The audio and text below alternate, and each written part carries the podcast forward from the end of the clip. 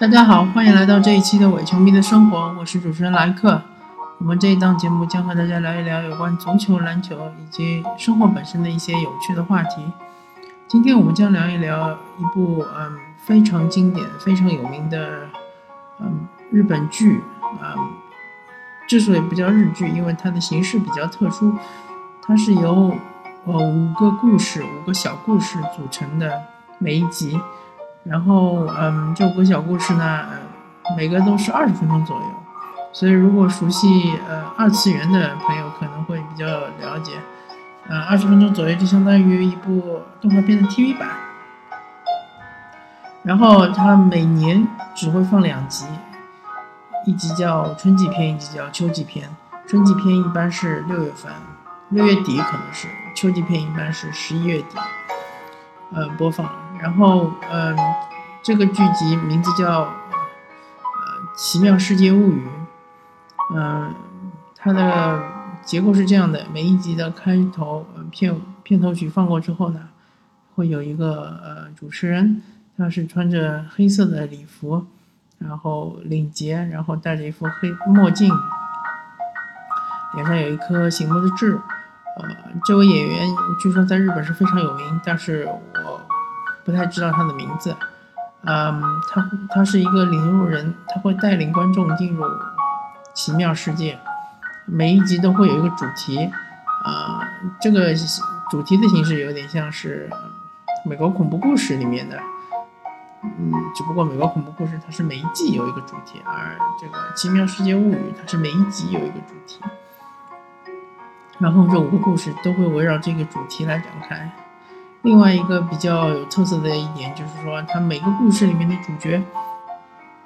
都是当季嗯最红的嗯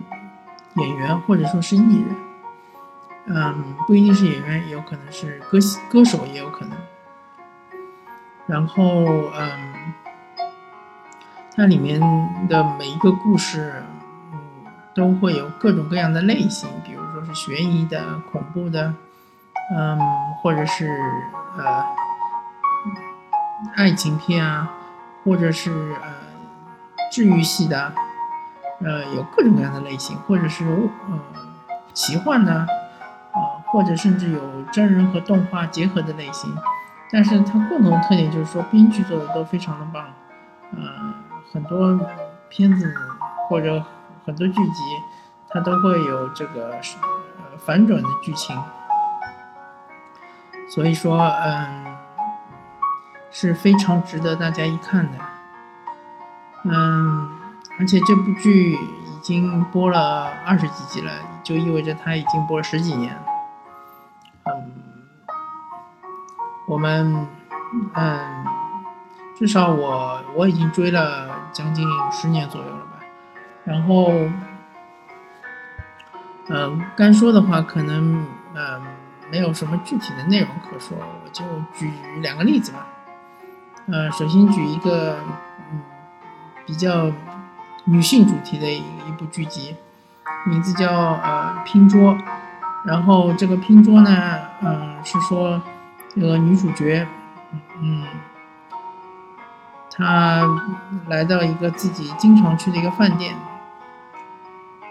嗯，然后她发现就是这个饭店。人比较多，然后坐的比较满，正好有个空位，有个空的桌子，他就坐下来了。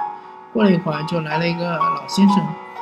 呃，来到他对面，然后服务员很抱歉的对他说：“不好意思，他说现在我们这边已经满座了，你能不能和这位老先生拼桌一下？”这个呃女女主角说可以，然后他们就拼桌坐下了，然后这个老先生就嗯跟他攀谈起来。然后就和女主角说：“我，我其实对你非常的熟悉，嗯，呃，这这句话就使女主角感到非常的奇怪，嗯，但是他也没说什么。然后吃完饭他就回去了。这个时候我们发现女主角她现在有一位，嗯。”嗯，这时候我们我们发现女主角她现在有一位男朋友。嗯，她她非常爱爱她的男友，但是她的男友是个渣男，呃，在外面有其他的女人，所以这个女主角，嗯，但是但是她这个女主角她并不知道，所以，嗯，她是被蒙在鼓里的，呃，然后第二次他去那个饭店吃饭，又遇到了那个老先生，老先生又和他拼桌，老先生就跟他说。我是嗯来自未来的，嗯，我是乘坐是时光机过来看你的，特地过来看你的，因为你是我一辈子挚爱的人，你是我的嗯一辈子的呃爱人，然后我们一起生活了很多很多年，几十年，嗯，之后你你就先过世了，然后我过来的话是。嗯，为了帮帮助你度过你这一生中最困难的一段时期，嗯，然后嗯，还提，嗯，老老先生边边说就边边吃他的蛋包饭。嗯，一般来说，呃，日本人习惯于蛋包饭的话是用那个沙拉酱，但是他喜欢用，呃，一般来说日本人喜欢用那个番茄酱，但是他喜欢用沙拉酱。那女主角呢，她就呃半信半疑，她觉得这个老先生是不是糊涂了，是不是精神问题？然后她吃完饭，她就走了，回去了。嗯，然后她就特意观察了一下她的男朋友，发现她男朋友吃蛋包饭的时候呢，嗯，也是就是使用比较普通的番茄酱，而没有使用沙拉酱。嗯，果然过了没多久，这个女主角就发现她男朋友这个劈腿的行为，然后他们就分手了。然后这个女主角，因为她嗯倾注了很多的感情在她男友身上，所以她一时无法接受，所以她就非常情绪非常低落。她又去那个饭店吃饭嘛，又遇到了这个老先生。这个老先生跟她说，嗯，让她这个放心。他说，呃，你现在情绪低落是一时的，然后过一段时间你就会遇到你真正的，嗯。真正的那个真命天子，并且老先生跟他说：“呃，我是这是最后一次见你了，因为我自己也得了重病。原来他得了不治之症，所以他为了最后一次见一下他爱人的最后一面，呃，也顺便就是帮助他那个呃爱人，过去的或者说是呃爱爱人年轻的时候的样子，呃年轻的时候来度过这一个。”失恋的难关，所以他特地乘坐时光机过来，呃，和这个女主角吃饭嘛。然后吃完饭，他们就他就走了，然后果然是再也再也没有过来。然后到了这个呃这个剧的最最后的时时刻呢，这个女主角她还是保持着呃经常会去那个最爱的饭店去餐厅去吃饭的这个习惯。后来突然有一天，呃。有一个男士过来拼桌，他发现这个男士，他果然就是呃吃蛋包饭喜欢用沙拉酱的一个男孩儿，呃，这就可以说是个 happy ending 吧，就是女主角终于遇见了她真正和她共度一生的一个真命天子，嗯，然后再来讲一部嗯比较有悬疑的剧作吧，它的名字叫做《同学会》。嗯，就是说有一个女孩子，呃，她去参加同学会，然后他们是在一个居酒屋里面开会，呃，也不是开会，就是在一个居酒屋里面聚会。然后她走到这个，嗯，她走到这个屋子呃这个呃吃饭的地方的边上的时候，突然边上这个煤气爆炸，煤气管道爆炸了。然后他就，嗯，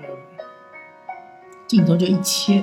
然后等切过来的时候呢，大概就切了半秒钟。切过来的时候呢，他还是走进了这个居酒屋，还是呃见到了他的那些同学，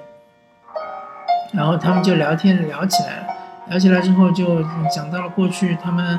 呃在学校里的一些美好的时光啊，他就真的回到了那个学校里面，然后嗯。和那个男和和和男生之间的小恋爱啊，然后和女生之间的那个玩耍啊、吃饭啊，各种各样的这个呃回忆镜头，非常非常的温暖，温暖人心吧，非常的呃治愈。然后突然镜头一转，就转到了这个现实中，发现他突然发现他的同学们都变成了呃苍老的样子，嗯，都是显得比他大二十岁或者三十岁的样子，都是白发苍苍，他也觉得很奇怪。然后他们他的那些同学看到他都非常非常激动，就说我们已经二三十年没有看见你了，然后。最最最后，他的一个呃初恋情人就跟他说：“其实你来参加我们同学会的那天，呃，你已经死了，因为那个煤气管道爆炸把你炸死了。然后我们这一次是通过一次招魂会把你的灵魂招出来，所以说现在你已经是死亡的状态，你只是灵魂，你只是幽灵而已。啊，这个反转非常非常的怎么说？嗯，非常非常的有趣吧。”也是我非常非常推荐的这部片子。如果你听了我这个节目，你可能就没什么兴趣再去看这部片子。但是我可以说，其实它这个剧集里面有很多很多类似的这种反转的片子，呃，非常不错，非常不错。呃，推荐，无论是男生女生，无论是你的年纪有多大，都可以去看一下。嗯，而且不管是从演技啊、编剧啊。或者是服服化道啊，或者是一些其他的这个摄影来说，都是做的非常不错的，啊，OK，我在这里就我我我这一期就安利到这里了，那感谢大家收听这一期的伪球迷的生活，我们下期再见，拜拜。